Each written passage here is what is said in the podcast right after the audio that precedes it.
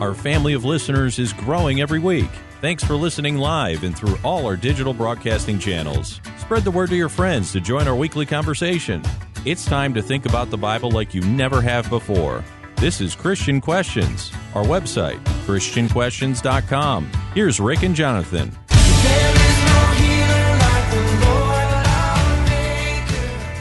Albert Einstein once said, Look deep into nature and then you will understand everything better.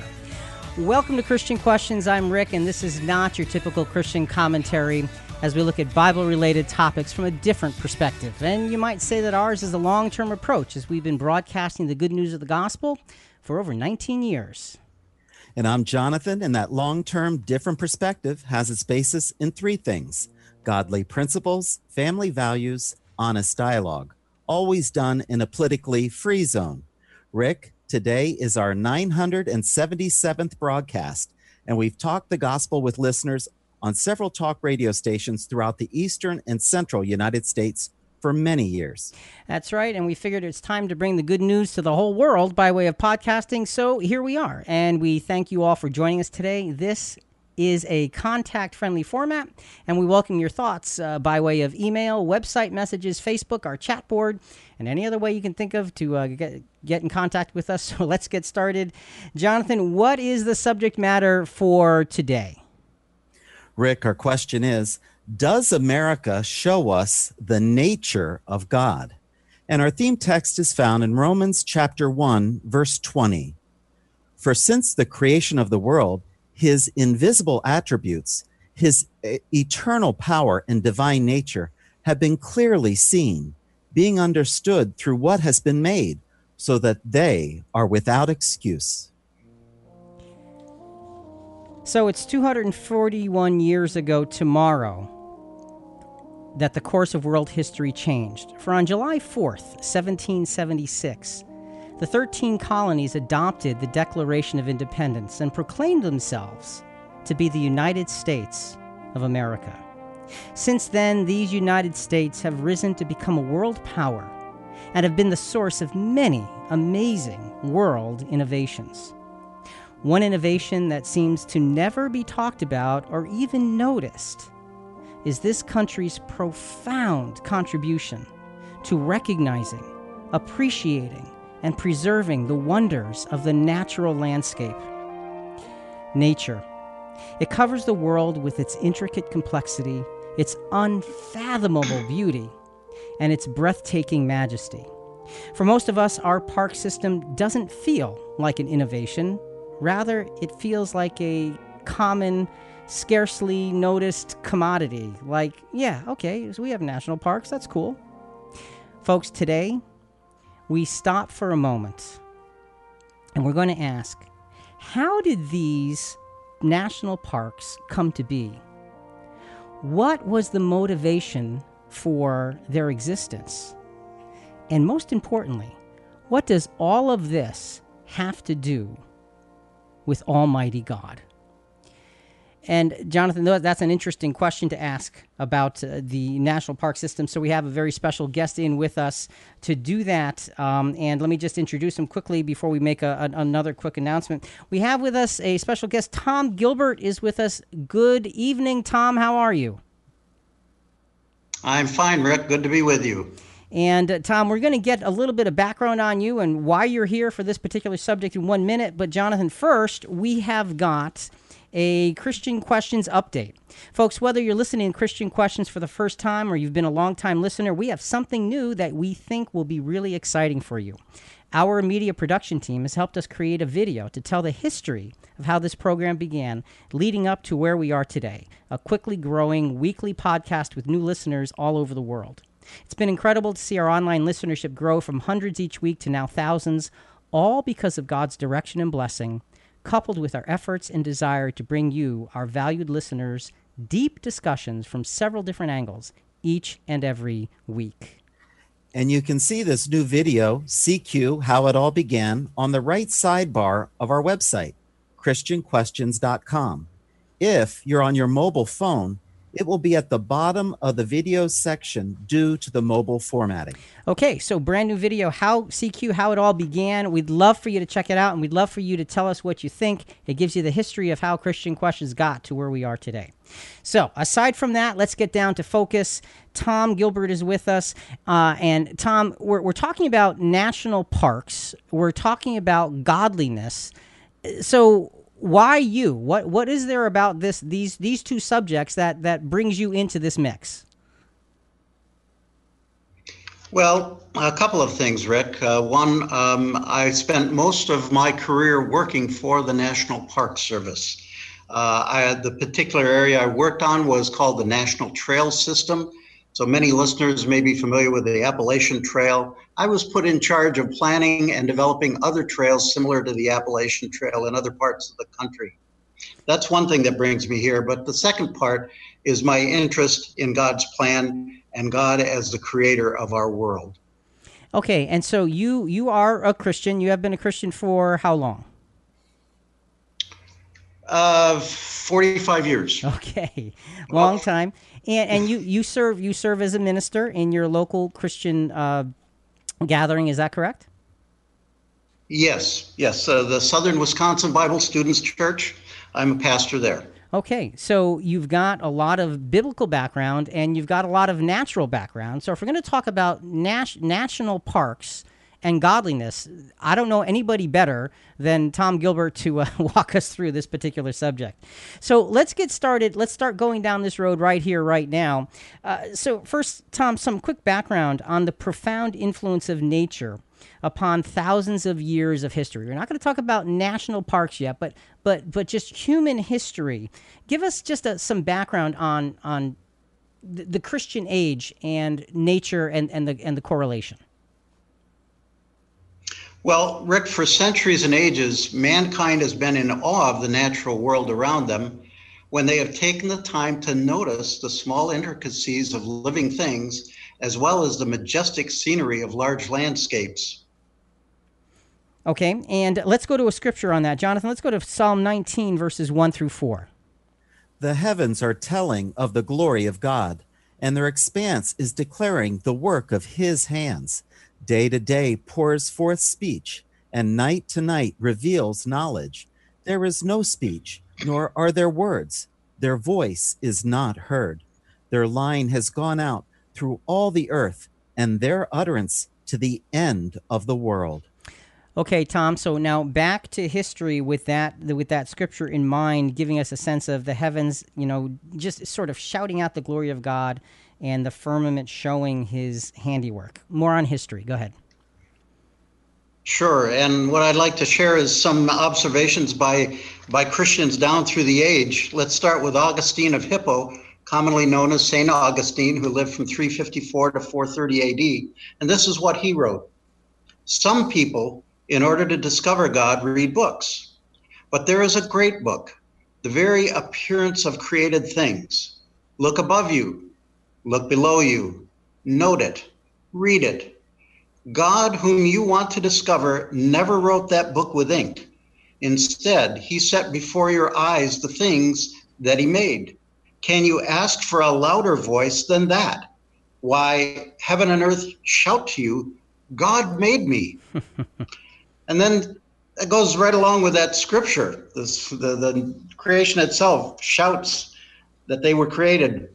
And Hugh of St. Victor, a Saxon theologian who lived from uh, 1096 to 1141 and became the head of the school of the Abbey of St. Victor in Paris, wrote, The whole visible world is a book written by the finger of God. And a more well known uh, reformer, Martin Luther, said, God writes the gospel not in the Bible alone, but also on trees and in the flowers and clouds and stars. So we've got some pretty old history there that's putting nature and God exactly together. So, so Tom, for you, what got you hooked on nature uh, and and the work that you would eventually do? Let's get a little bit of. We've gotten some ancient history. Let's get some more modern history of Tom himself.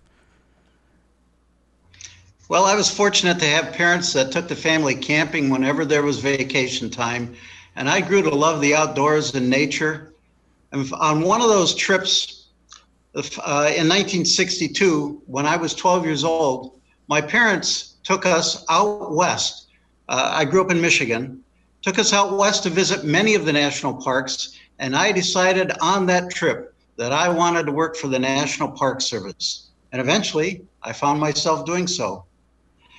But in doing so, I got assigned out in Omaha, Nebraska, an office out there. And I remember clearly my disappointment in the scenery of Nebraska when my job moved there in 1981. Having grown up in Michigan with its extensive forests and many lakes and streams, I was disheartened by the relative lack of those things in Nebraska and the surrounding region. That is, until until I was assigned to work on establishing the Lewis and Clark National Historic Trail, following the route of their famous expedition. And I began to read the journals of Lewis and Clark. So there's there's two defining moments that I see. One when you were 12 years old, like okay, this is what I want to do, and then you're assigned to a job that's like eh, I'm not so sure, but then you start reading these journals. So when you what what did you expect to when in, in going to reading those journals and did you get what you expected well i honestly didn't know what to expect uh, but i was amazed when i started reading them and there's a, a, quite a unique difference between the writings of william clark and meriwether lewis william clark was rather pragmatic in his descriptions of what they did what they encountered what they saw but meriwether lewis could wax poetic enrapturing with enrapturing descriptions of the scenery and wildlife and plant life. And it was not until I was able to see the lands that they traversed, including Nebraska, through his eyes that I began to appreciate the beauty of the prairies and high plains and mountains through which they passed. Can I share a couple of examples from their journals? Sure, absolutely. Go ahead. Uh, this is Meriwether Lewis on May 31st, 1805. They were traveling the upper Missouri River through uh, north central Montana, what is today north central Montana. And this is what he wrote The hills and river cliffs which we pass today exhibit a most romantic appearance. The bluffs of the river rise to the height of from two to 300 feet, and in most places nearly perpendicular. They are formed of remarkable white sandstone, which is sufficiently soft to give way readily to the impression of water. in the course of time in descending those hills and plains on either side of the river has trickled down the soft sand cliffs and worn it into a thousand grotesque figures, which, with the help of a little imagination and an oblique view at a distance, are made to represent elegant ranges of lofty freestone buildings, having their parapets well stocked with statuary. Columns of various sculpture, both grooved and plain, are also seen supporting long galleries in front of those buildings. As we passed on, it seemed as if those scenes of visionary enchantment would never have an end. You're right. That's pretty poetic. do another one. Yes, uh, a little further upriver, they encountered the Great Falls of the Missouri River. And this is what he wrote on June 13th. I had proceeded on about two miles when my ears were saluted with the agreeable sound of a fall of water, a roaring too tremendous to be mistaken for any cause short of the great falls of the Missouri. I wished that I might be enabled to give to the enlightened world some just idea of this truly magnificent and sublimely grand object, which has, from the commencement of time, been concealed from the view of civilized man. Of course, Lewis and Clark and their men were experiencing these lands in near pristine condition. Mm-hmm. But much of the beauty and wonder still remains today, despite human modifications to the landscape. And it's specifically for that purpose, Rick, that purpose of preserving unspoiled remnants of those landscapes that the United States began setting aside lands as national parks. The first national park set aside was Yellowstone in 1872. Others followed, such as Mackinac Island National Park in 1875, Yosemite and Sequoia National Parks in 1890, Mount Rainier in 1899, Crater Lake in 1902, Glacier in 1910, and Rocky Mountain National Park in 1915. But there was no agency to take care of those places until the National Park Service was created in 1916. So last year marked the 100th anniversary of the creation of the National Park Service. So the service. And I had the privilege of. So, so the service was put in place much later to sort of backtrack and take care of the things that were being done. Yes, up until that time, there's an interesting history that the U.S. Army was charged with caring for the uh, parks. And there uh, are great uh, stories about uh, black Army cavalrymen who were known as Buffalo Soldiers uh, caring for Yosemite and many of the national parks. The, the uh, uh, groups known as the Buffalo Soldiers were frequently assigned to care for the national parks. Interesting. All right, let's continue. Yeah, the legislation creating the National Park Service said that the purpose of setting aside and managing these parks is to conserve the scenery and the natural and historic objects and the wildlife therein, and to provide for the enjoyment of the same in such manner and by such means as will leave them unimpaired for the enjoyment of future generations. And that's a challenging test. Open them so. for public use, but keep them unimpaired. Yeah, there you go. so, national parks open to the enjoyment of everyone was actually a totally new idea in the world. It was something that America introduced to the world and is frequently referred to as America's best idea. Now, that sounds odd. America's best idea. America's had a lot of ideas. So let's go a little bit further in, in, in figuring out this America's best idea. Go ahead. Well, if, if you explore the stories and histories of those who work to preserve them, and that's that's the part that I always enjoy looking into with every park that I go to how did this park come to be? Who worked for it and why? Mm-hmm. Uh, we learned that they were motivated by their understanding what these places communicate to us about God, about the character and power of our Creator. While today it is a popular notion that Christianity is opposed to conservation and environmental protection, the truth is that the national parks movement and the larger conservation and environmental movement was begun by people who were motivated by a desire to honor God or the Creator. Those who worked to preserve these special places found their inspiration in two revelations from God two books of Scripture, the Bible and the natural creation in which we dwell, with the revelations it contains about the nature, the character, and the power of God, the Creator. God's written word reveals and points to this second book by way of the Apostle Paul. So, so Jonathan, let's real quickly go to uh, Romans 1 19 and 20, that scripture that Tom is referring to. Because that which is known about God is evident within them, for God made it evident to them.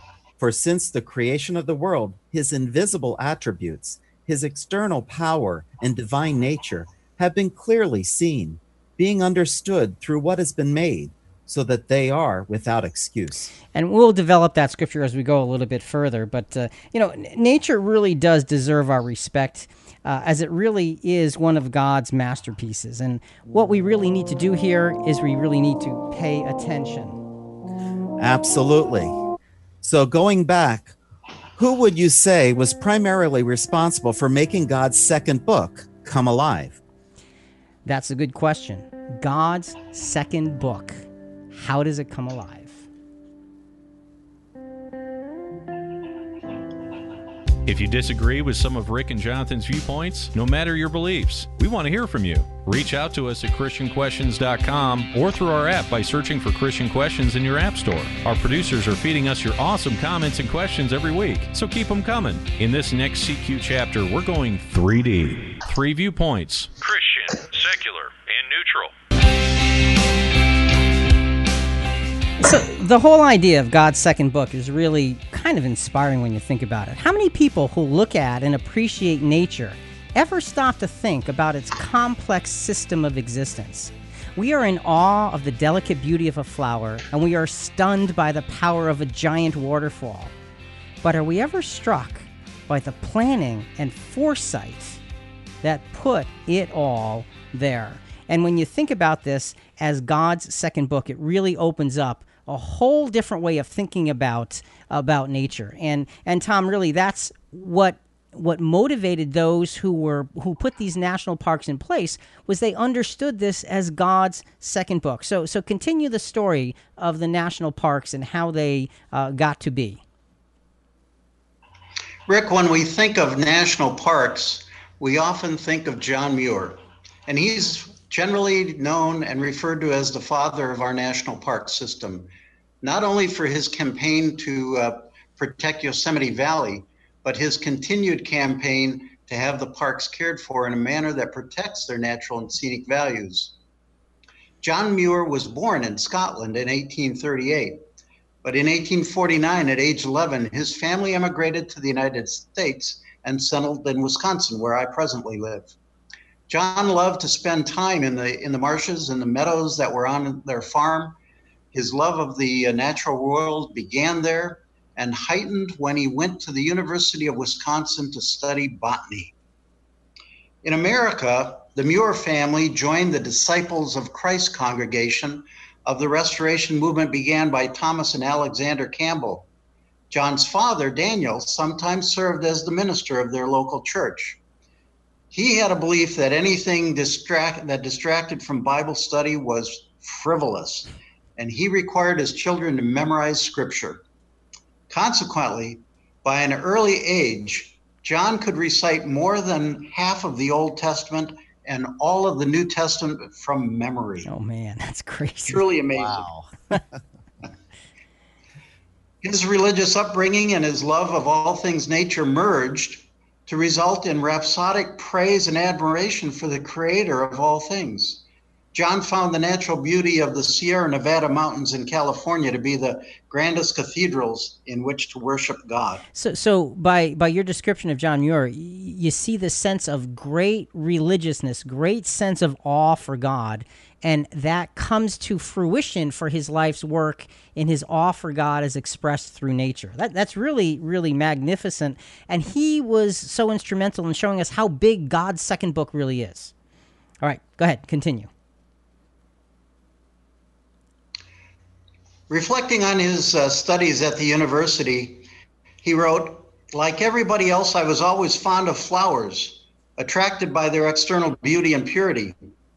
But now my eyes were open to their inner beauty, all alike revealing the glorious traces of the thoughts of God and leading on and on into the infinite cosmos. In 18, March of 1867, when he was 28, he had an accident that changed the, his perspective on life and the world around him. A tool that he was using slipped and struck him in the eye. He was confined to a darkened room for six weeks and wondered if he would ever again regain his sight.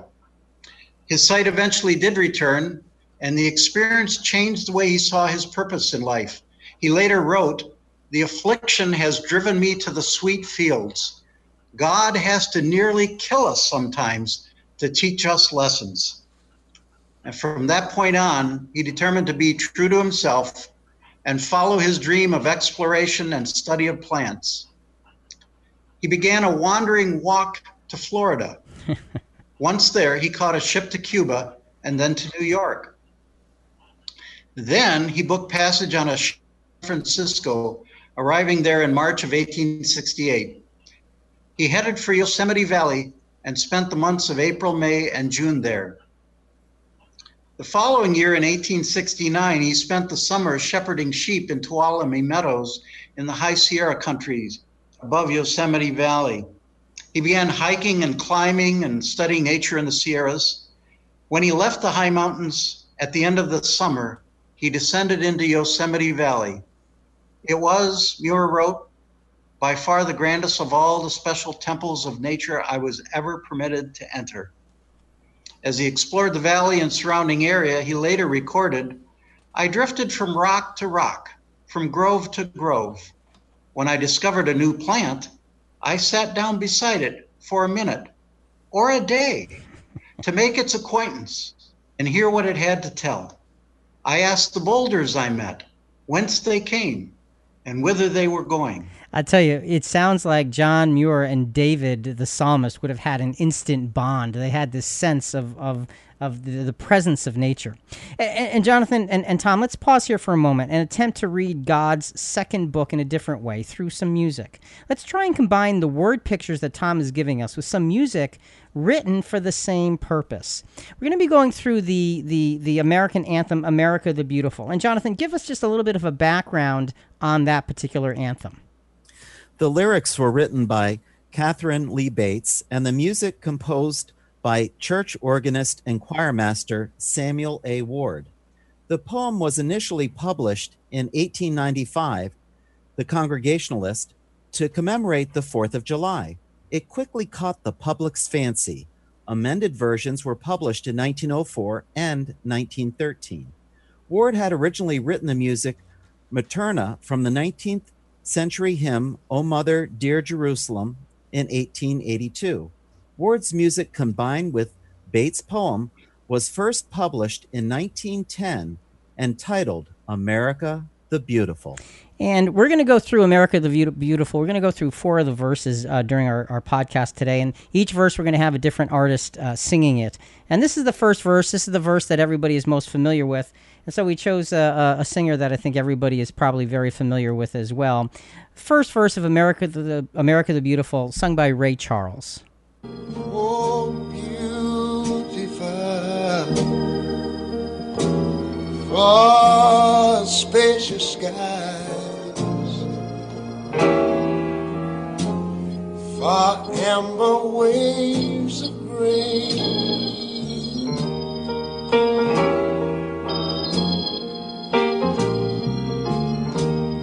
for purple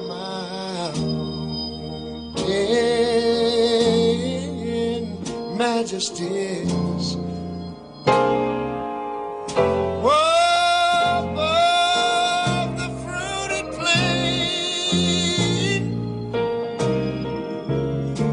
Here. I'm talking about America. Sweet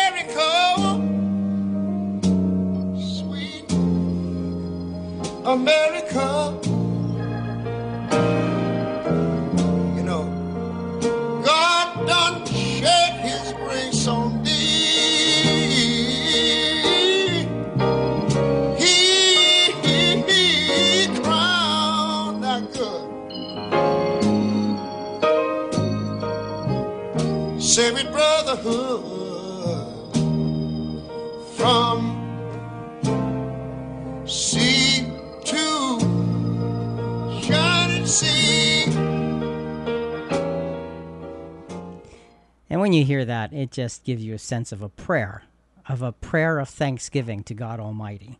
America the Beautiful, first verse.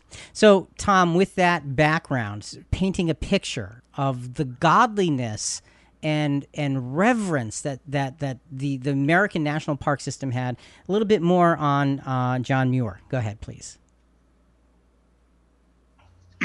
yes, in everything he saw, Muir believed he was witnessing the work and presence of God. He wrote, Heaven knows that John the Baptist was not more eager to get all his fellow sinners into the Jordan than I to baptize all of mine in the beauty of God's mountains. in 1870, he wintered in Yosemite, and one winter day, hiking in deep snow to a ridgeline in hopes of seeing an avalanche, he instead became part of one. Oh, Somehow, Muir survived being swept several thousand feet down a canyon on a cascade of snow and ice. He described his experience as the most spiritual and exhilarating of all the modes of motion I have ever experienced. Elijah's flight in a chariot of fire could hardly have been more gloriously exciting. And I just love the way everything he goes through, he, he turns to God's uh, word and, and record to uh, to find his expression of what he is seeing and experiencing. Well, don't forget he had this was he had he had what over half the Bible memorized. So that's amazing. Anyway, go ahead. I didn't mean to interrupt you. Uh, this was the beginning of uh, his lifelong dedication to saving and preserving Yosemite and other superlative landscapes for all people to enjoy. His motivation was based on his reverence for God. He considered those landscapes to be the most sacred temples or cathedrals in which to worship God. See, now, most of us don't seem to have such a reverence for nature. Perhaps it would help to remind ourselves, the way John Muir did, that you're reading God's other book when you're in nature and, you know, look up to it, revere it, o- open your heart to the bigness of it and, and, and the small intricacies of it as well. Anyway, go ahead, Tom. Continue. Yeah, what doing that is is just an exhilarating experience. Uh, Muir's fame became famous for his advocacy for Yosemite. In 1871, Ralph Waldo Emerson made a trip to Yosemite to be guided through it by John Muir. But he encouraged Muir to give up his reclusive life in Yosemite to, to go teach or write. And in reflecting back on that, Muir wrote, Oh, these vast, calm, measureless mountain days, inciting at once to work and rest. Days in whose light everything seems equally divine, opening a thousand windows to show us God. In, eight, in 1890, Muir and others were successful in getting Congress to set aside 1,500 square miles as Yosemite National Park. But the West was being settled and tamed. Muir was concerned and he began adv- advocating for more parks. In 1903, President Teddy Roosevelt visited Muir in Yosemite and toured and camped with him for three days. On the third night, with President Roosevelt as his captive audience, Muir made a plea for Yosemite wilderness and for setting aside other areas in the United States for park purposes. Muir's main focus was not only the need for forest preservation, but also his concern that the California state grant of Yosemite Valley and the Mariposa Grove, which had been given by the government years earlier to the state of California, that these uh, these were surrounded by the new national park, and he pleaded that that state land be reseeded to the United States for inclusion in the heart of the park. In 1906, this resulted in a joint resolution in Congress that accepted the return of the state of California Yosemite grant back to the United States and putting them into Yosemite National Park. He also began advocating for a government agency to administer the parks. And John Muir died before that happened. He died on Christmas Eve 1914. Two years later, the National Park Service was created. And you know, Rick, I was reflecting uh, on a on another historical event that happened that Christmas Eve in 1914. That was the famous Christmas truce in World War One, where the British and German soldiers came out of the trenches and spent a night singing Christmas songs in two languages together and playing games and trading cigarettes and, and chocolates and, and photographs and whatever happened that same night John Muir died. That just interesting It, it, touch. it is. Uh, listen, Tom, we're, we're Well, here is Tom- here is Tom, what hang- hang on uh, one second, John Tom. Muir wrote that uh, Ken Burns Tom, can you hang um, on one second? picked up in the opening of his PBS series, Um, actually, uh, the National Parks. yeah, let's. Uh, we're, we're running a little bit late on time here, so let let's let's forego that particular quote, folks. That quote will be in CQ Rewind, the full edition. If you do not subscribe to that, uh, please do so. Go to ChristianQuestions.com. It's a free service, and it gives you the the. Um, the the text of what we're talking about, and especially with a program like this, it really is important to, to use that. Um, but again, Tom, we just got to move forward a little bit more. The bottom line is, you know, you, you brought us to the night that he, he dies, and his contributions were really amazing. And when you think about it, they came from his passion and reverence for God and his creation and his determination to allow God's creation to be seen and appreciated forever. That's what drove him. It was allowing God's creation to be seen and appreciated, God's second book to be read by everyone. So, you know, let's move on. John Muir made that contribution. What what comes next, sort of chronologically here? Well, John Muir wasn't the first person, and uh, there's another important contributor. In early 1836, an American painter by the name of Thomas Cole was desperate to create a painting for the annual ex- art exhibit for the National Academy of Design, of which he was a founding member. He decided, decided to paint a landscape which he had sketched several years earlier. He had made his reputation and living as a painter of landscapes, but in his own mind, he was first and foremost a religious painter. He dreamed that of the day he could stop painting landscapes and paint just religious scenes. Some of his religious paintings are Christ crowned with the thorns and mocked, Hagar in the wilderness, and the angels appearing to the shepherds. Okay, so now we've gone from uh, from uh, John Muir to Thomas Cole. Uh, you know, those who affect change are those who lived that change before it actually happened, and that's such an important thing. This is whoops, we already did that. this is what we've been seeing so far. That's right, Rick. John Muir does make sense. But what effect could a religious painter have on our national park system?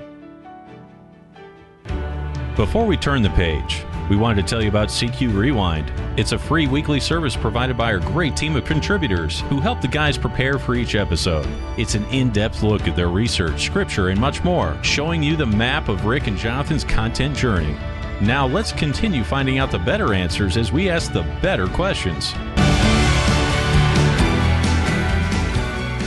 So, up to this point, we are clearly unfolding a connection in American history that many seem to want to bury and forget.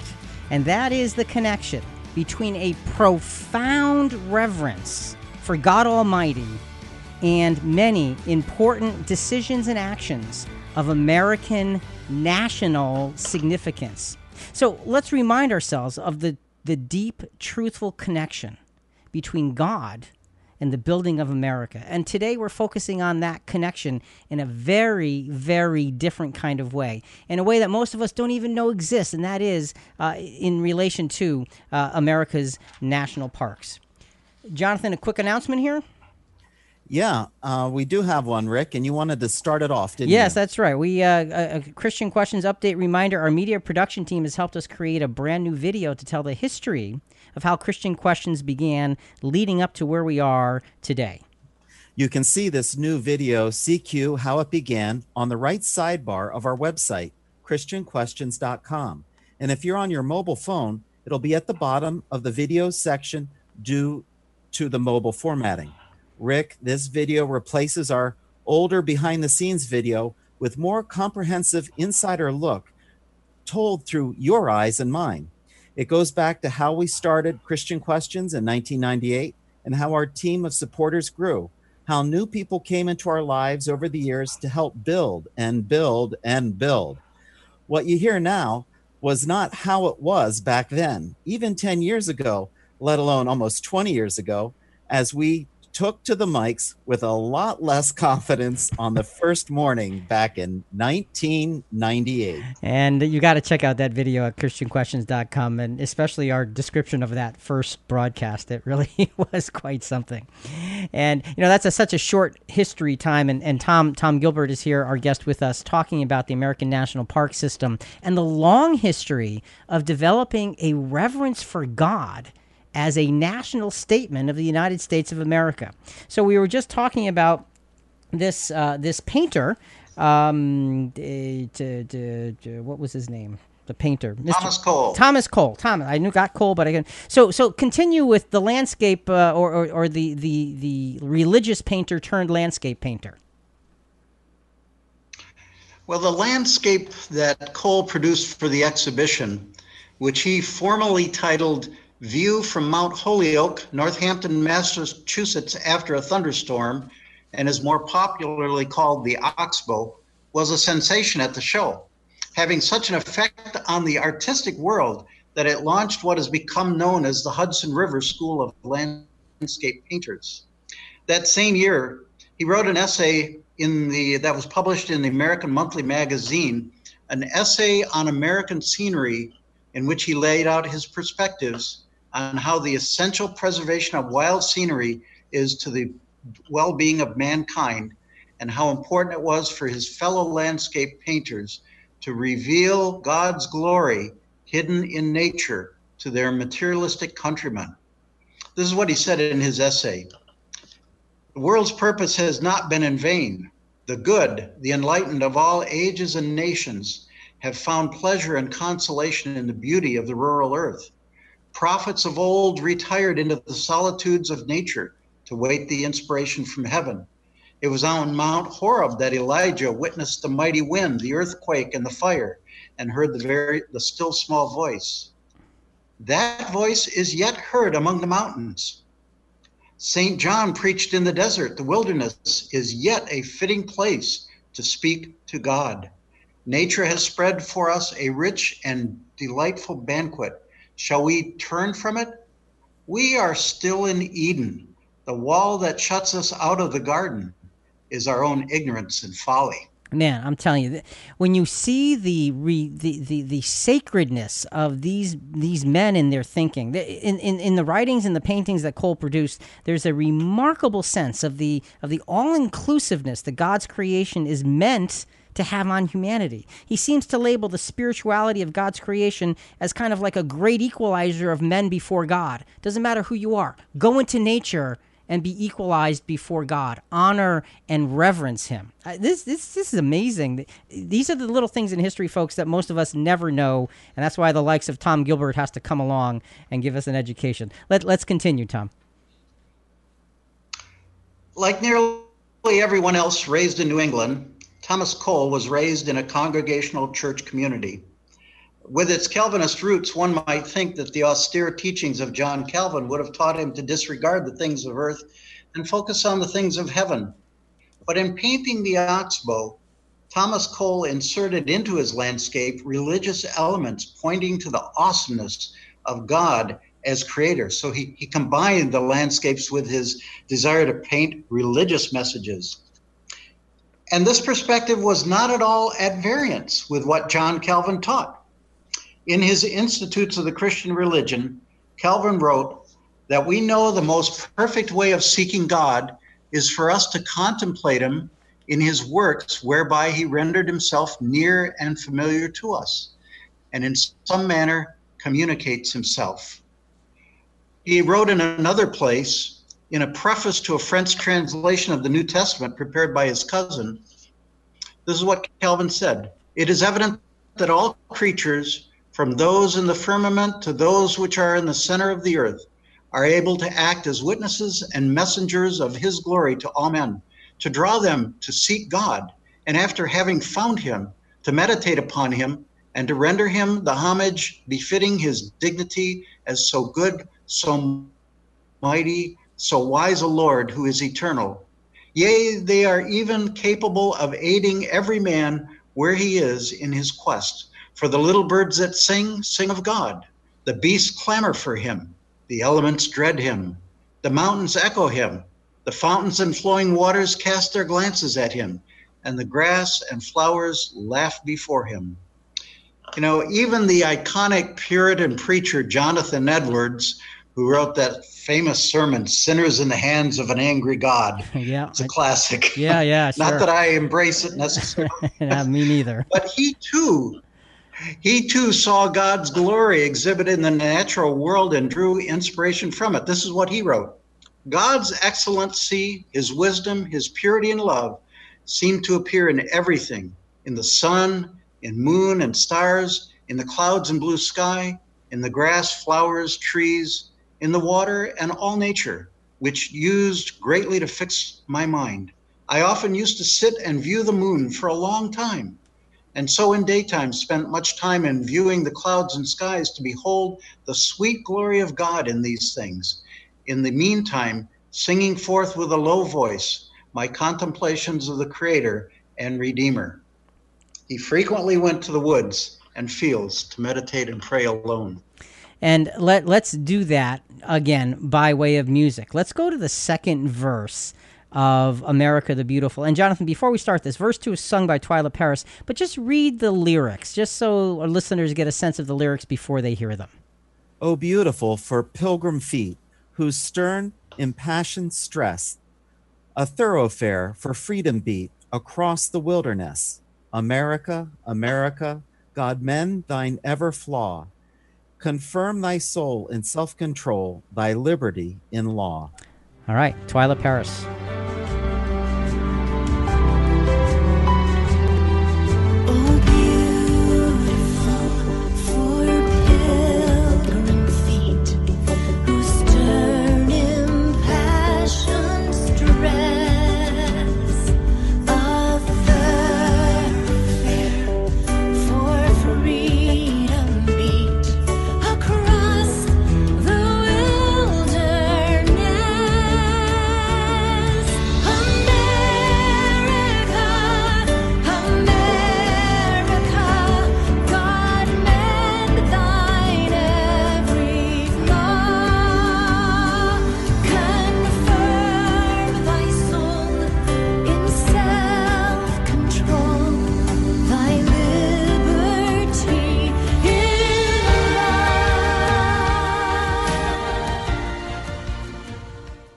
Confirm thy soul in self control, thy liberty and law. Boy, have we lost that in, in our country now. But do you know, at the time that this was written, it was at the same time that Tom Gilbert is giving us this, this walkthrough on the American national parks. There was reverence for God shown in nature. So, Tom, why don't you wrap up a little bit on this uh, Calvinist tradition, and then we'll move on to the next part. Okay, the the Calvinist tradition also placed high value on stewardship of all that one possessed. In his commentary on Genesis, Calvin stated, "Let him who possesses a field so partake of its yearly fruits that he may not suffer the ground to be injured by his negligence, but let him endeavor to hand it down to posterity as he received it, or even better cultivated." Let everyone regard himself as a steward of God in all things which he possesses. This is similar to a passage in Leviticus. And, Jonathan, why don't we go to that? Leviticus twenty-five twenty-three. Your land must not be sold on a permanent basis because you do not own it. It belongs to God, and you are like foreigners who are allowed to make use of it. Yeah, you're right. There's an echo there. Go ahead, Tom. As the seeds of the conservation movement were sprouting in the Calvinist Congregational Church and Town Meeting culture of New England, landscape painters did their part to illustrate God's handiwork and fire the imaginations of the American people. Those who explored the expanding frontiers of the nation took landscape painters with them. Artists like Albert Bierstadt and Thomas Moran gave the American people a glimpse of the amazing natural grandeur that lay west of the Mississippi. Early leaders of the conservation movement were New Englanders, brought up in the congregational churches and learning the Calvinist values of reverence for the creation and stewardship of all that God has given us. People like George Perkins Marsh, who wrote Man and Nature in 1864, another Frederick Billings, and Frederick Law Olmsted all came from New England towns. These men and others of their generation formulated a powerful conservation ideology for agricultural improvement, forest conservation, and parks, and vigorously worked to realize their vision of a righteous, moral, and democratic society. And I might add godly in there. I mean, the whole point was to be godly in our reverence here. This really gives a sense of the iconic power of a painting of a church surrounded by the beauty of creation. You know, from New England, that's a very famous look, a fa- very famous kind of a landscape. Seeing such depictions must have given people a sense of awe for God as they perhaps felt his total pre- presence on that canvas. Because remember, at that time, you didn't have Instagram you had a painting and those paintings were rare. And when you saw them you absorbed them because they showed you something that you maybe didn't naturally see. So it really is amazing to see how the message was sent across the country through things like paintings.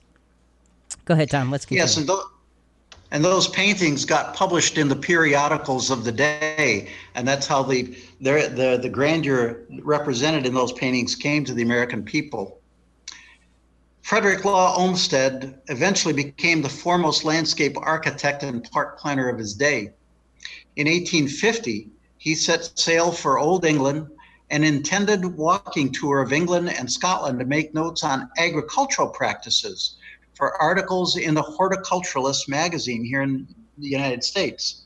However, after disembarking in Liverpool, he was directed to visit a new public park in Birkenhead, the first anywhere in the world that had been developed with public funds.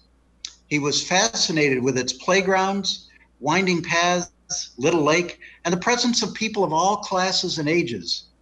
He reported five minutes of admiration and a few more spent in studying the manner in which art had been employed to obtain from nature so much beauty. And I was ready to admit that in democratic America there was nothing to be thought of as comparable with this people's garden.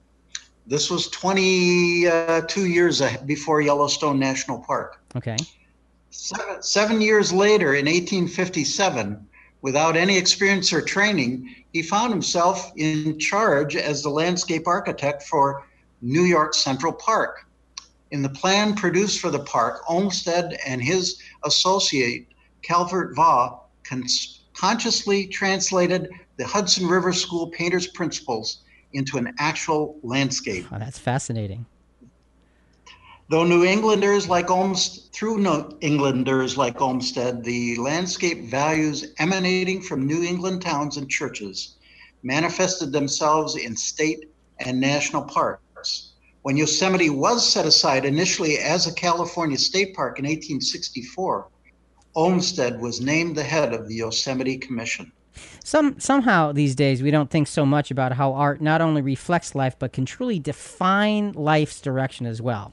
And this seems to be another angle of God's second book, God's other book, the ability to capture God's nature on a canvas and deliver it to those who cannot see the real thing, and then it inspires them to action. So God's second book has this ability to be passed on from one to another, even if you can't be in the middle of it.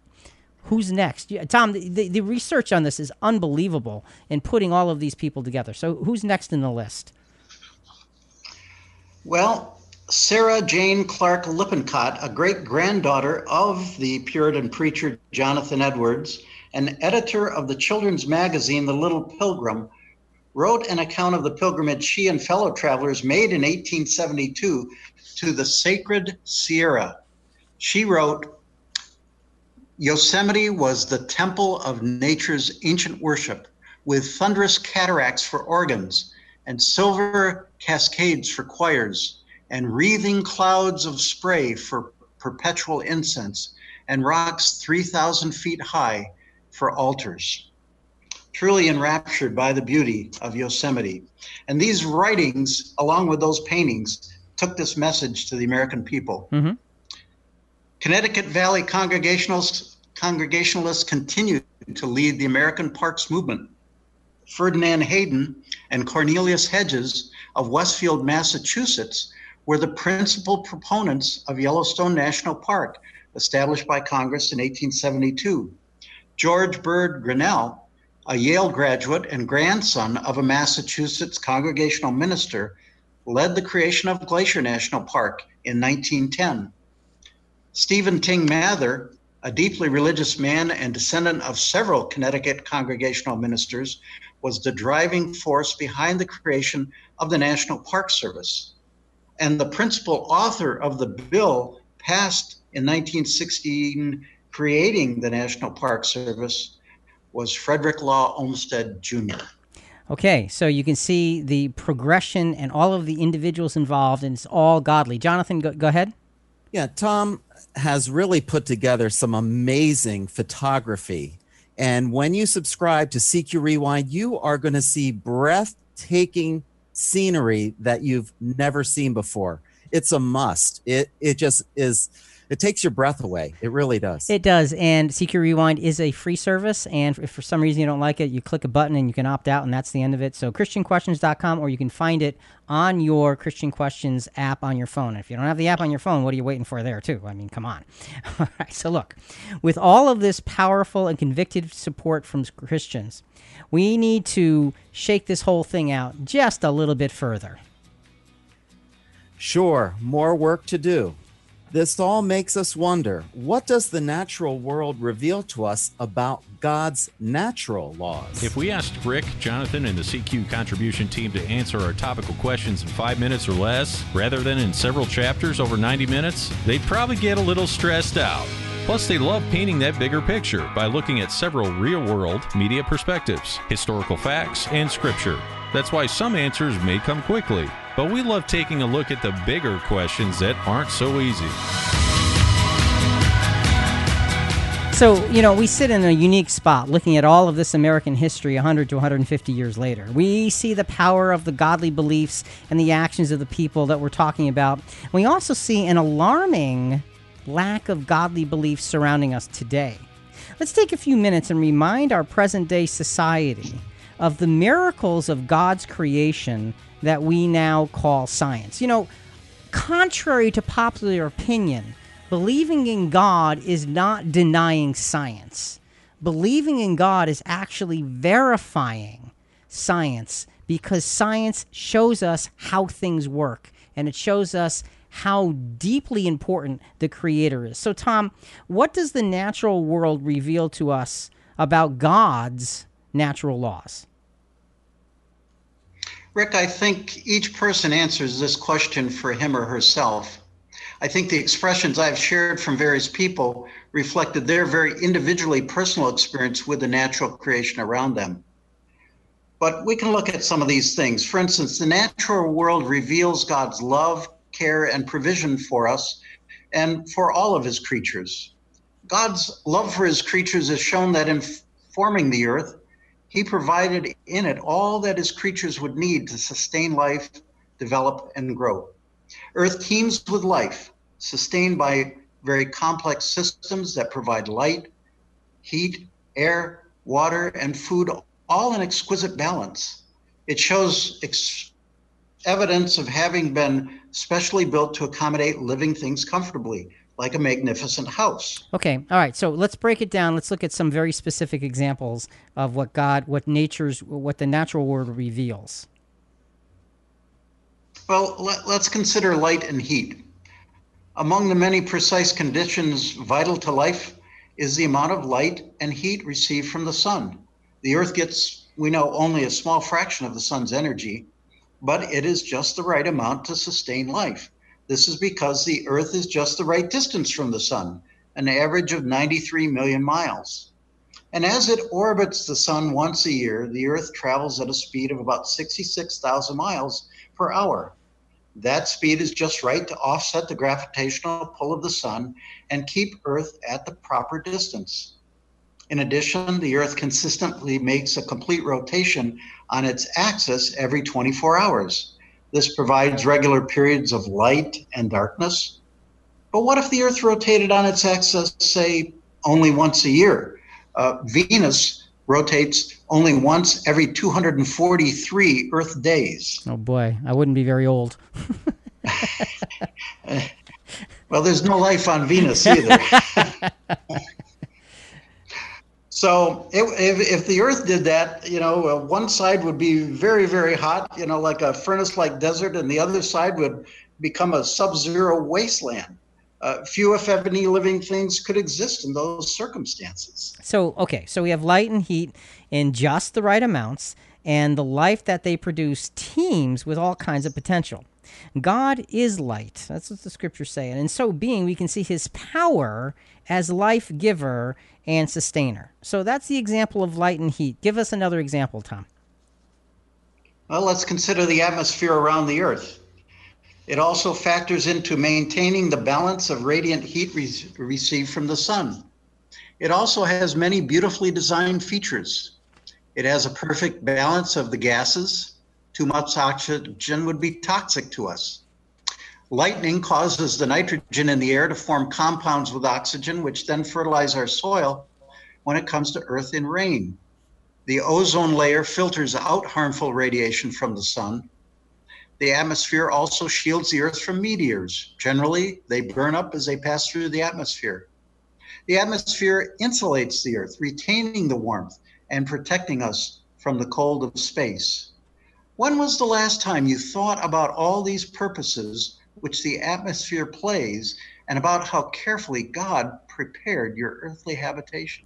You know, Tom, I got to be honest with you. You asked that question, and I read some of your notes ahead of time, and I hadn't thought about it much at all until I read your notes, and I thought, you know, maybe I better just pause a moment and look up and look around. And literally, after reading that, I went outside and just stopped everything and looked at the trees and looked at the sky and said, "My God, you are incredible, so so great and so often awesome. We just need to revere His greatness." Yeah, most of us appreciate the atmosphere on a daily basis by the beauty it provides in sunrises, sunsets, cloud patterns, moonlit nights, starry skies. But think of it God not, not only made the atmosphere functional, but He also made it to be beautiful so that we can enjoy it. So the interesting thing about light and heat in the atmosphere, they're not the physical environment that you've been talking about throughout this whole podcast. Um, that you know, and we talk about with such godly inspiration. But light and heat and atmosphere feed and nurture that environment. So we can't have the incredible beauty that you have talked about the preservation of without the light and the heat in the atmosphere. I mean, it's just you know that's the glory of God. It just it, that's the glory of God's second book. Indeed, it is. If you thought for a minute about the mansions we read about in the scriptures that have been prepared for the faithful overcomers of this Christian age, can you imagine how marvelously they have been prepared? Think about what a blessing the perfected earth will be to the restored human race in God's kingdom and how it will bring forth praise and reverence for the Creator. So let's It's going to be amazing. It is, it is. And let's pause another moment for that praise and reverence for the Creator by looking at the anthem, America the Beautiful. And Jonathan, we're going to be listening to verse 3 sung by Annie Karto. But just read us the, the, uh, the words of verse 3 first. O beautiful for heroes provide in liberating strife, who more than self their country loved, and mercy more than life. America, America, may God thy gold refine, till all success be nobleness, and every gain divine. Every gain divine. I mean, talk about honoring God.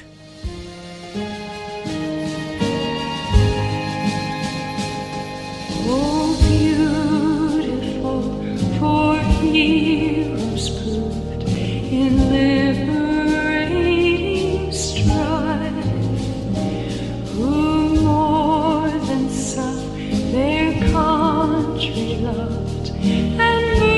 mercy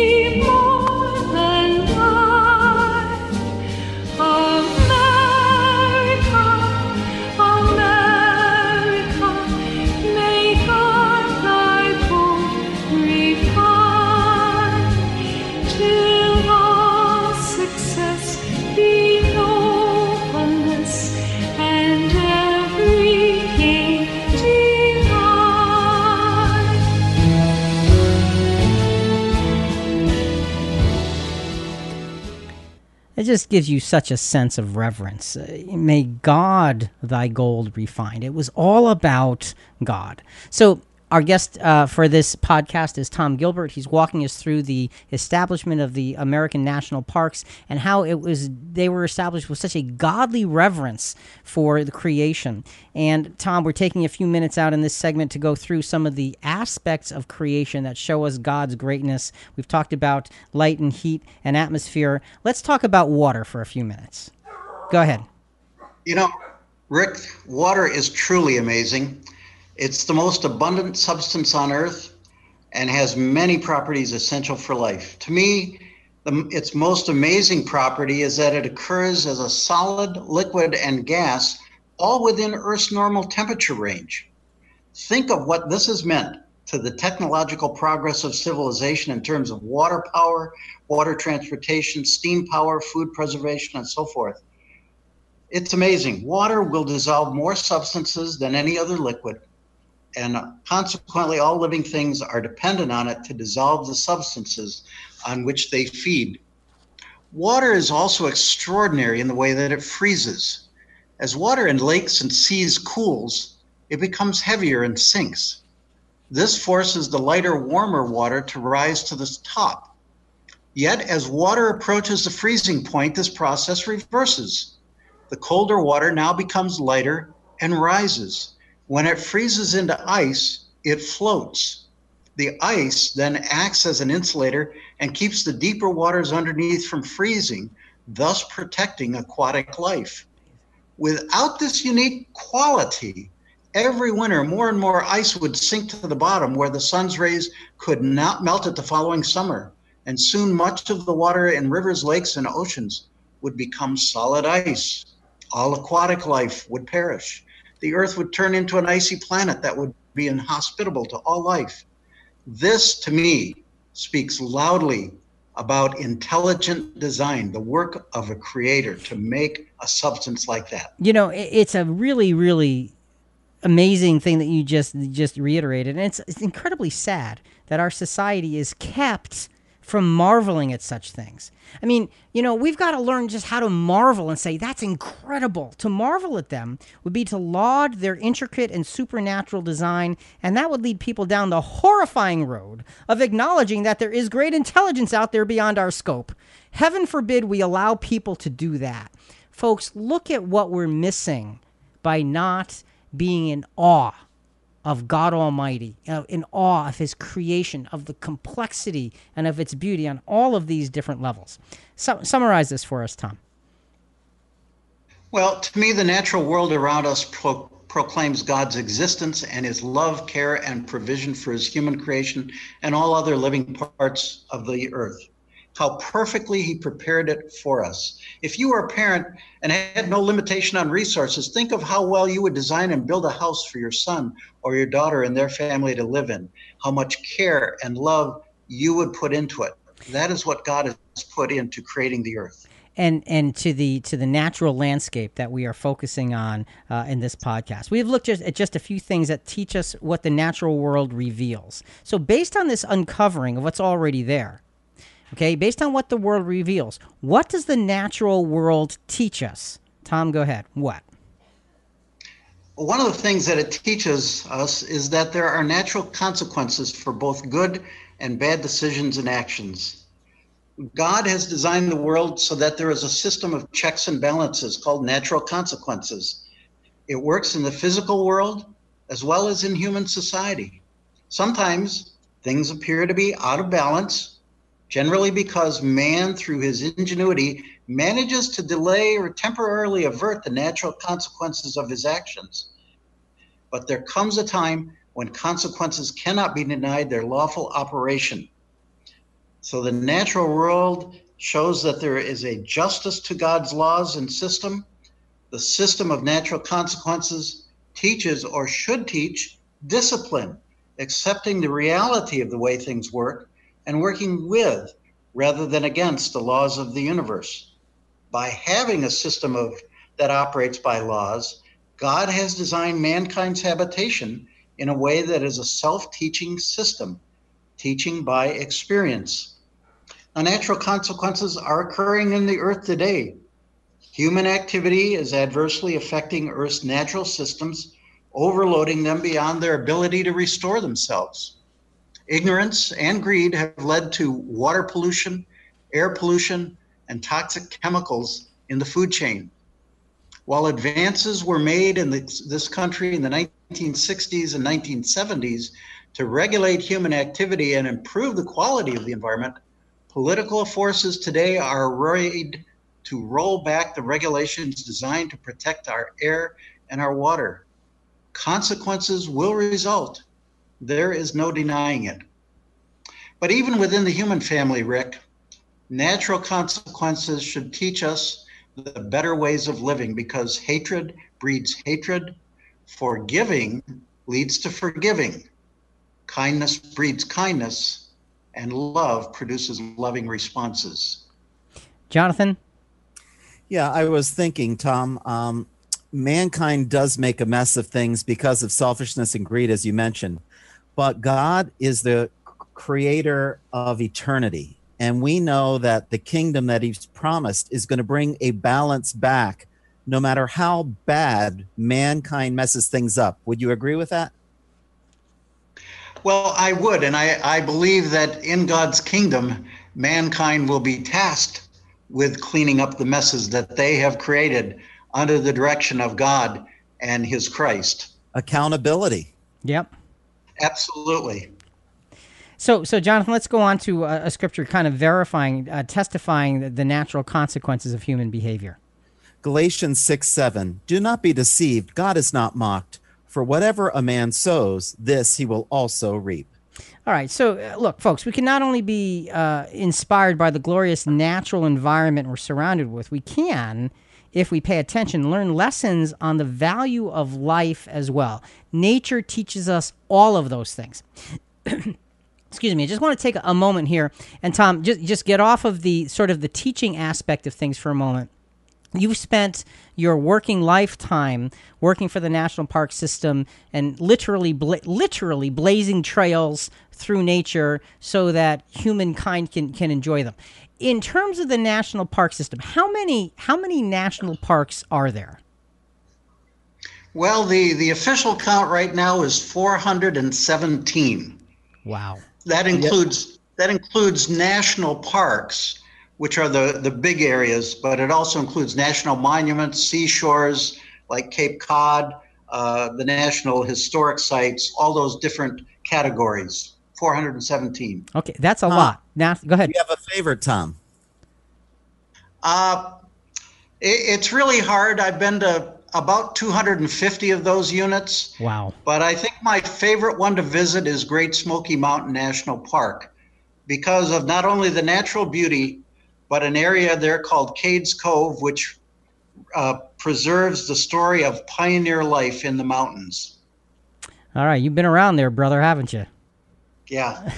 you know and and what what you can see folks what it's done tom what it's done for you is it has uh, obviously it has increased and driven your faith uh, because you're you're you're spending your time preserving what god made that's just such a cool thing And every one of these places I go to, my favorite stories to look into is the stories of the people that work to bring about their setting aside to be preserved and enjoyed by the American people. Those stories, those human stories, are what really turned me on.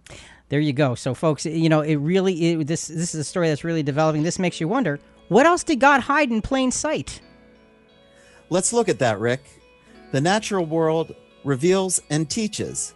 What then does it display? What does it simply show us? We're uncovering the truth, scripture by scripture, while gathering information from across today's media landscape with our vast CQ team of contributors. We want to hear from you, our listeners, for more contribution to our conversations. Talk to us at ChristianQuestions.com or message us through the Christian Questions app, and our producers may read your comments over the air. Let's continue working through our topic with all our tools. We're reviewing the evidence. Now let's put it together. You know, it really is kind of cool to be reviewing God's magnificent natural creation, his second book, and not just being in awe of it, but also applying it as a powerful teaching tool as well. Think of it as an illustrated educational book. We, we have read what it reveals and teaches.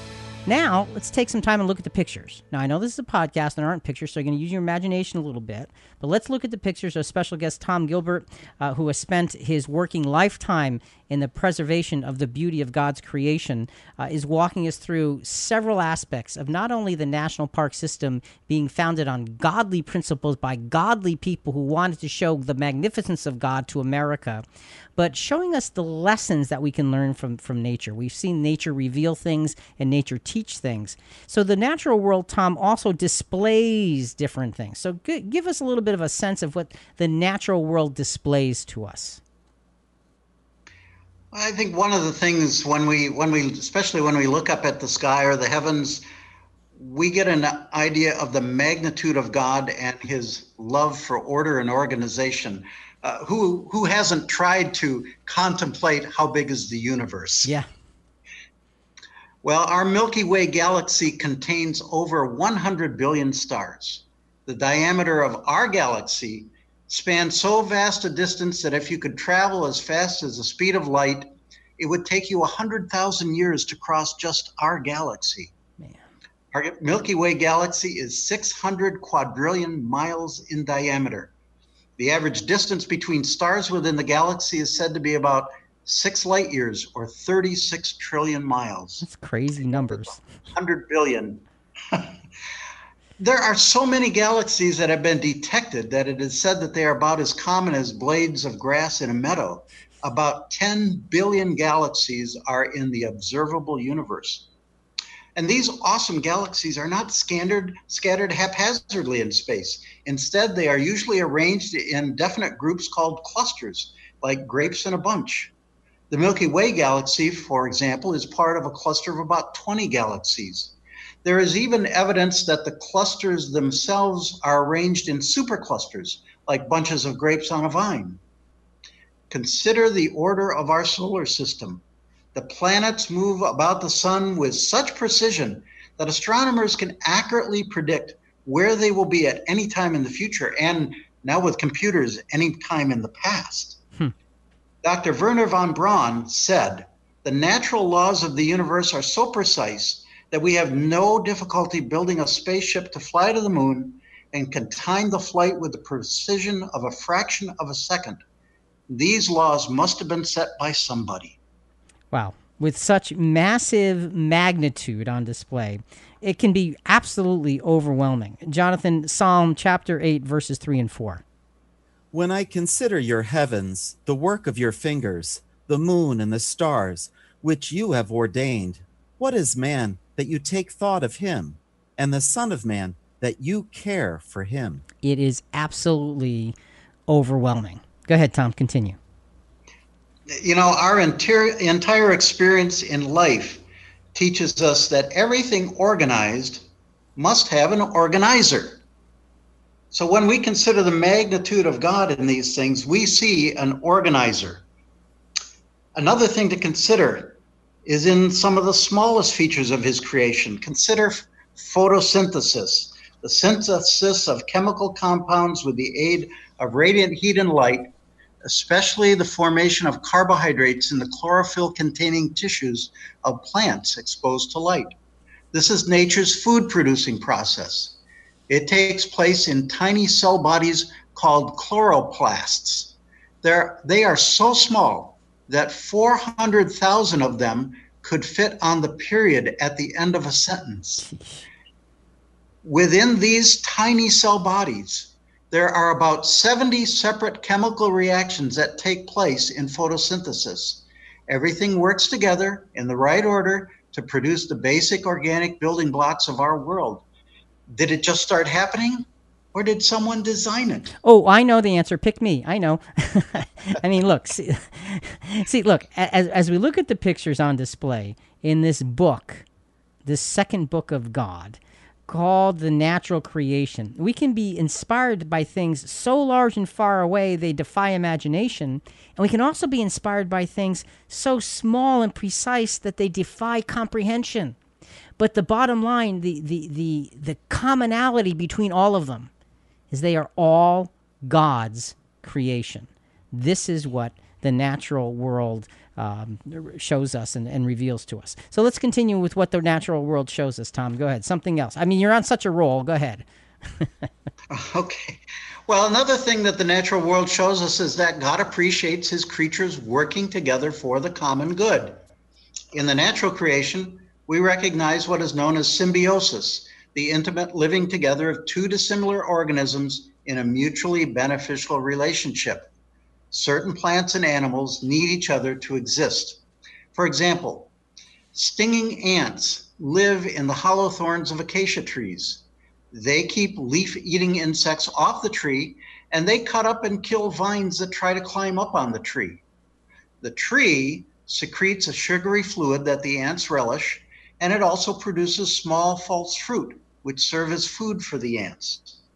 We might ask the question Did the ant first protect the tree and then the tree rewarded it with the fruit? or did the tree make a fruit for the ant and then the ant thanked it with protection? Or did it all chance to happen at once? I think it loudly displays the intelligence of a grand designer. Folks, pause and just let yourself absorb the incredible beauty of nature, all to the glory of God. Go ahead. you know, we see other relationships like this in the fact that insects uh, pollinate flowers of plants, and and uh, they're absolutely essential. And one of the crises in in the environment today is the loss of of the honeybees and the pollination that uh, role that they play, and it it could become catastrophic in our agricultural world. So there, the natural world teaches me that God values partnerships, working together, helping one another. Our God intended it to work within uh, within Christianity as well. And, and let's go to a We script. should do. Uh, Jonathan, let's go to a scripture on that. Second Corinthians chapter one, verses three and four.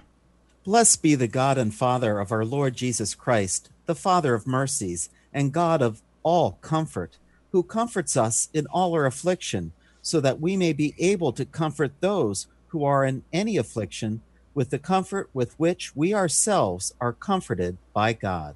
So you're right, Tom. The the the spiritual creation fro- drawn from humanity is is is drawn together with that symbiosis in mind as well, working together, building one another up. We, we we've seen God's amazing book of natural creation reveal, teach, display, and show. The most amazing part of this book is that it's available for anyone who would choose to read and observe it. All we have to do is look, experience, and be humble enough to learn. And you know, with the internet, even if you're in the middle of a city, you can look, you can experience, you can get a sense of the incredible beauty of nature. Just the incredible beauty of nature. So let's pause here just for a moment. Let's go back to uh, America the Beautiful. One more verse. This will be the the last verse that we will touch on. This is verse four. This will be sung by Lee Greenwood. But Jonathan, first, uh, read the words for us, please. Oh, beautiful for a patriot dream that sees beyond the years, thine alabaster cities gleam, undimmed by human tears. America, America, God shed his grace on thee, and crown thy good with brotherhood from sea to shining sea. Every verse of this this this song, this hymn, is about giving praise and honor to God.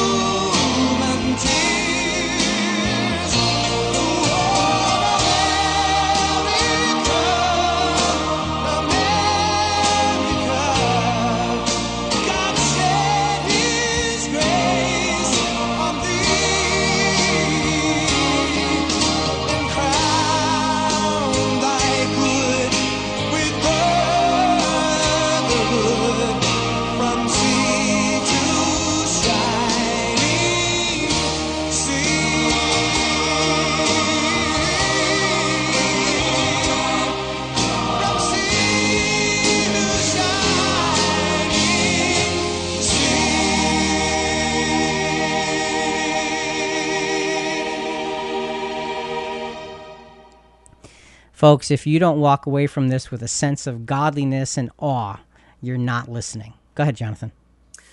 Uh, Tom, my son, after he graduated high school, went with his two best friends uh, for a, a major six week uh, trip to all these national parks. They went to Garden of the Gods, Yellowstone, Zion, Redwood, Sequoia, the Grand Tetons, Grand Canyon, and Yosemite. And what a life experience that these three young men had. It, it was amazing. And his observation was by far Zion was my favorite park. He was blown away by it. And you've been to Zion National Park, right, Tom? I have been several times. I'm sure. I love the fact that all of the uh, rock formations are biblical, like the three patriarchs and the Great White Throne and, and things like that. They're all biblically named. There's a man who knows his national parks, folks. Uh, Tom Gilbert is our special guest today with this podcast, giving us a sense of America from a very different perspective, from the perspective of nature in America. And the reason that America's national parks is, uh, exist is because those individuals who saw reverence for God wanted to preserve it for all time. Uh, Tom, one last story for us because we're starting to get shy on time here. Yeah, I think one last story bears mentioning. You know, the influence of one life upon another is wonderfully demonstrated in the story behind the establishment of Rocky Mountain National Park. Enos Mills was born in Kansas in 1870. At age 14, he left his family and moved to Colorado, established a homestead near Long's Peak, south of present day Estes Park, Colorado. The next year, at age 15, he climbed the 14,255 foot peak by himself. During his life, he climbed the mountain himself 40 times by himself and nearly three times, 100 times guiding groups of others. Well, in 1889, he had a chance, and I almost cringe at saying chance. He had a chance encounter with John Muir on a beach in San Francisco. It changed the direction of his life. He dedicated himself to campaigning for the protection of outstanding natural landscapes, writing and lecturing to build public support. His speeches focused on the life cycle of trees, forestry practices, the lives of wildlife, and the pres- preservation of natural lands. In his speeches and writings, he encouraged people of all ages to get outside to appreciate the natural world. He was the driving force behind the creation of Rocky Mountain National Park in 1915. And so and so he's known as the father of that park then. Yes. And did you want to just do one quick quote from him? Uh, well, one of his notable statements was that without parks and outdoor life, all that is best in civilization will be smothered. To save ourselves, to prevent our perishing, to enable us to live at our best and happiest, parks are necessary. Within national parks is room, glorious room, room in which to find ourselves, in which to think and hope, to dream and plan, to rest and resolve. What an incredible difference the world uh, was in the world just 130 years ago. I mean, this is a young man leaving his home at age 14. At age 14, leaving his home, going out entirely on his own. At age 15, climbing this 14,000 foot peak by himself, uh, following his passion. We have lost the ability to follow our passions. Uh, uh, Tom, an- a quote here you've got written from uh, Henry David Thoreau. Yes, he said we need the tonic of wilderness to wade sometimes in the marshes where the bittern and the meadow hen lurk, to smell the whispering sedge where only some wilder and more solitary fowl builds her nest, and the mink crawls with its belly close to the ground. We can never have enough of nature. In wilderness is the preservation of the world.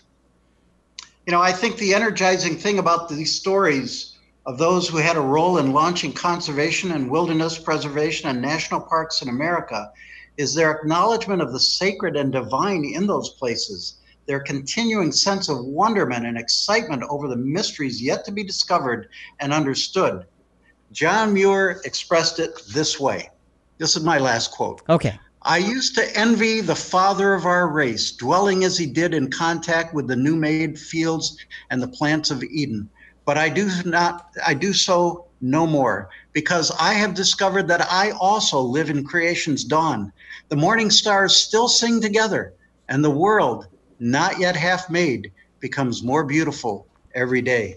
All right, Tom, we are nearly out of time here. This has been an incredible journey to look at the history of the national parks, the history of the people that put them together, and your attention to the detail. All of this to the honor of God. Give us just a, a quick conclusion to our, our conversation today. Well, one other quote from a uh, current author who lives in Alaska, and he says Alaska shows us America's treasures the way God intended them to be because they are so untouched by humans. And he makes an interesting observation on patriotism. He says, I have come to believe that the rapidly growing community of citizens who care deeply about our country's natural heritage, who are working to celebrate, sustain, and protect this heritage, should be regarded as patriots for the American land. I, I really like that idea that patriotism is preserving what God has given us, and that should be part of our patriotic ethic. The other point is coming back to the scripture in uh, Romans 1:20 that we can protect the land, the air, the water, all these things because in protecting them, we protect the witness they give us of God the Creator and the lessons that are there for us. Tom, thanks so much. I cannot even whoa, begin to explain to you how important this this hour and a half has been to go through the beauty of creation, the work that so many people did in the name of God to preserve creation, and the responsibility that we as individuals have to laud that work, laud that creation, look heavenward, and say, Thank you, God, for everything you've given, given us. Tom, thanks so much for being with us. Folks, Glad to be with you. Folks, don't forget to check out our new CQ How It All Began video. Find out more background on Jonathan and I, our passion for the gospel, and how this all came together and continues to come together every week with our great team of contributors. See the history video now on the right sidebar of ChristianQuestions.com. Folks, we'll be back again next week with another subject, but till then, God's nature speaks volumes. Are you listening? Think about it.